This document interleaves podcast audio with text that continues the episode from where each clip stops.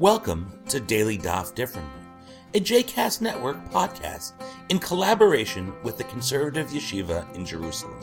This daily podcast invites you to join us to study the daily Talmud page with a variety of liberal rabbis and teachers. For more information about the Conservative Yeshiva, please visit conservativeyeshiva.org. For more information about the other JCast Network podcasts and blogs, please visit jcastnetwork.org. Welcome to the Daily Daf Differently. I am Avi Strausberg, and today we're on Daf Yud Tet, Daf 19, in our study of Masechet Ta'anit. Today we'll be continuing to explore under what conditions is it appropriate or necessary to fast and sound the shofar as a way of asking God to intercede and save us from distress. In the past few days, we've been focusing on taking on fast as a response to serious drought or lack of rain. But today, the Mishnah will introduce additional conditions in which it would be appropriate for people to fast. Some of these conditions include multiple closely timed deaths in a community, as well as pestilence and blight. The Mishnah on Daf 19 says, Al kol tzara shelo tavola tzibor matri'in alehen chutz merov geshamim. On any form of stra- distress that threatens the community, they should sound the shofar and call out to God, except when the distress comes from too much rain. Having not enough rain, this surely we can sound the shofar and cry out to God. But too much rain? Can too much rain ever be considered a curse, such that we would ask to be saved from this? Isn't that a little bit like looking a gift horse in the mouth? The question of crying out to God in conditions of too much rain or too little rain prompts the Mishnah to share the very famous Agadic story of Choni HaMe'agel. We read in the Mishnah on Daf 19, Ma'aseh. We have a story. L'choni. That the people of a town said to Choni HaMe'agel, pray that the rains come down. Amar lehem, Tze'u v'hachnisu tanarei psachim bishvil shelo yimoku. Choni says in great confidence, knowing that he'll succeed, bring the ovens inside so that they are not damaged by the rain. The story continues. Hitpalel v'lo yardu geshamim. Ma'asa, ag uga ve'amad betocha. Choni prays, and yet the rains still don't come. So what does he do? He draws a circle and he stands inside it. He draws an uga. This is where Choni HaMe'agel gets his name, Choni the circle maker, Choni HaMe'agel. V'amar lefanav, Ribono Olam, banecha samu f'nehem alai shani keben bait lefanecha. And he said before the Holy One, Your children have turned their faces to me, as if I am one of your household. He continues, נשבע אני בשמך הגדול שאיני זז מכאן עד שתרחם על בניך.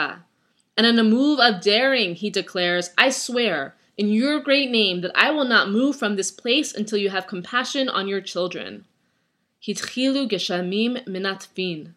The rains begin to lightly drip. But for Choni, it's not enough. Amar lo kach sha'alti, ela gishmei borot sichin umeorot. Hitchilu lered beza'af. He says, This is not what I asked for, but rather rains that would fill all of the wells. The rains then begin to fall with great force. But still, it's not quite right. Choni continues, Amar, Lo kach sha'alti, ela gishmei retzon, bracha, unediva. He says, this is not this is also not what I asked for, but rather for rains that are pleasing, rains of blessing and generosity. ירדו כתקנן עד שיצאו ישראל מירושלים להר הבית מפני הגשמים. The rains fell as he requested until all of Israel was forced from Jerusalem to seek high ground on Har Habayit, on a great mountain, as a result of all of the rain. But still, the people were not happy. באו ואמרו לו, כשם שהתפללת עליהם שירדו, כך התפלל שילכו להן. The people came and they said to Choni, just as you prayed that the rains would fall, please pray now that they'll leave us. Amar lehem tze'u or u im nimchet even hato'in. Choni directs him to go and see if this particular stone has been washed away by the rain. The story then continues, Shalach lo Shimon ben Shetach, Imale choni ata, gozereni alecha nidui. אבל מה אעשה לך שאתה מתחטא לפני המקום ועושה לך רצונך, כבן שהוא מתחטא על אביו ועושה לו רצונו.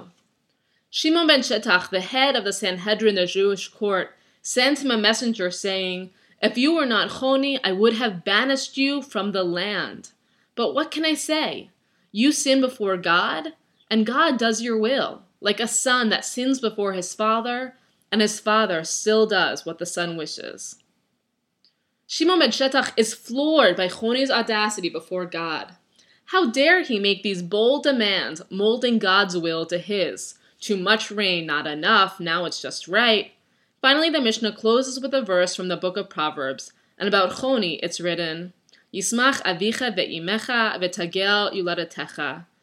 Let your father and mother be happy, and her that gave birth to you rejoice. The Mishnah presents a story in which one mortal person stands before God and dares to demand rains that are just right. And the story seems to be contrary to what we learn in the Mishnah that one should not blow the shofar and cry out for God's help in a situation of too much rain. Sometimes we have to take the blessings we're given to us even if it's too much for us to handle and not exactly what we need. Central to this story is the importance of water in our tradition. Water means life. Without water, the people fear for their lives. Too much water similarly threatens the safety and land of the people, causing them to seek shelter in the mountains. In Sefer Bamidbar, the book of Numbers, we also read a story about the great significance of water. There we read, Vatamot Sham Miriam, Vatikaver Sham, Velohaya Maim La'eda. Miriam died and she was buried there, and there was no water for the community. The Torah connects the death of Miriam to the sudden lack of water in the desert.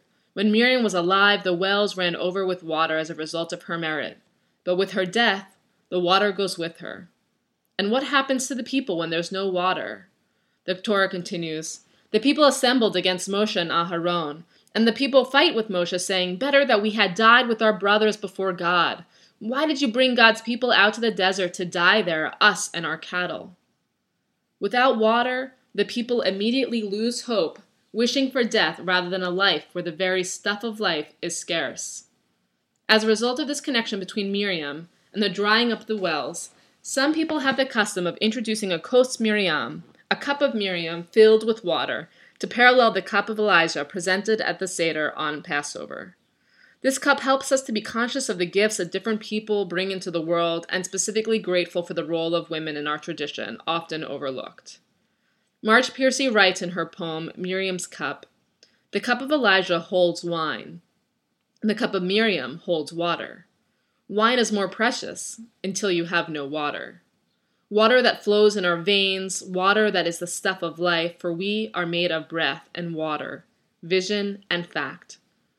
Marge Piercy continues What sustains us every morning, every evening, the common miracles of cool water. Piercy rightly notes the centrality of water in our lives. Water is the stuff of life, it is everything to us. It is that which flows through our bodies, that gives life to our harvest, that allows us to eat and to breathe. Without water, we are nothing. And yet, too much water can result in flooding, starvation, loss of life. We need water, but water that is a blessing, water that comes in balance. What was the sin of Choni HaMe'agel that Shimon ben Shetach speaks of? The story would have us think it was Choni's audacity to demand rain just as he required it. He prays when there is too little rain and he prays when there is too much rain. Rather than leaving things to God, he molds God to his own will. But perhaps that wasn't actually his sin. Maybe the problem was that all Choni did was pray. All he did was cry out.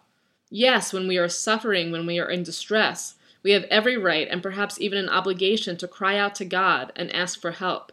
But we also need to help ourselves. Prayer is half of what will get us to where we need to be, but action is the other half. Choni brazenly says, I will not move from this circle until you bring down the rains. Perhaps the problem is that he didn't move. He didn't take action, but only relied upon prayer to do all of the works. For many of us today, we no longer believe that natural disasters and droughts, shortage of water and food, comes as a punishment for our moral sins. Rather, we now know that what we do affects the environment and the world around us. When we carelessly deplete our natural resources, they cannot miraculously replenish themselves on their own. In part, we create our own famine we create our own drought. When we fail to conserve water and treat it as a precious resource, but let our showers run and endlessly water green grass, we cause the water levels to drop. What we do affects the environment around us. Yes, when we are in distress, we should cry out to God for help, but it is not enough just to pray and refuse to move from our circles, waiting for God to move to us, but rather, we must also move to God and figure out how to be more responsible, resource efficient beings on this planet. That may mean turning towards composting, recycling, a more creative, thoughtful consumption of water and energy resources. Where there is famine, we may need to figure out more sustainable forms of agriculture that'll feed more people while caring for the earth long term. But whatever steps we take, the story of Choni teaches us that the way to a life of plenty requires both prayer and action. As Marge Piercy writes in her poem The Rain as Wine, it is a ripe rain, coming down in big fat drops, like grapes dropping on the roof, white grapes round as moons. She continues, It falls on my face like a blessing. It sweetens my body, rolling down my upstretched arms. The rain blesses us as it opens the cracked earthquakes, as it opens us to itself, the sweet gush of August rain. I hope for us that we continue to benefit from the blessing of naturally available resources, but that we also find ways to bring about those blessings in our own lives, taking responsibility for our actions and giving thanks for all that we have. I hope you've enjoyed today's episode of Daily Daf Differently, and that you'll join us again tomorrow for a new page. The music at the open and close of this episode is Ufros from the Epichorus album One Bead available on Bandcamp, iTunes, and Spotify.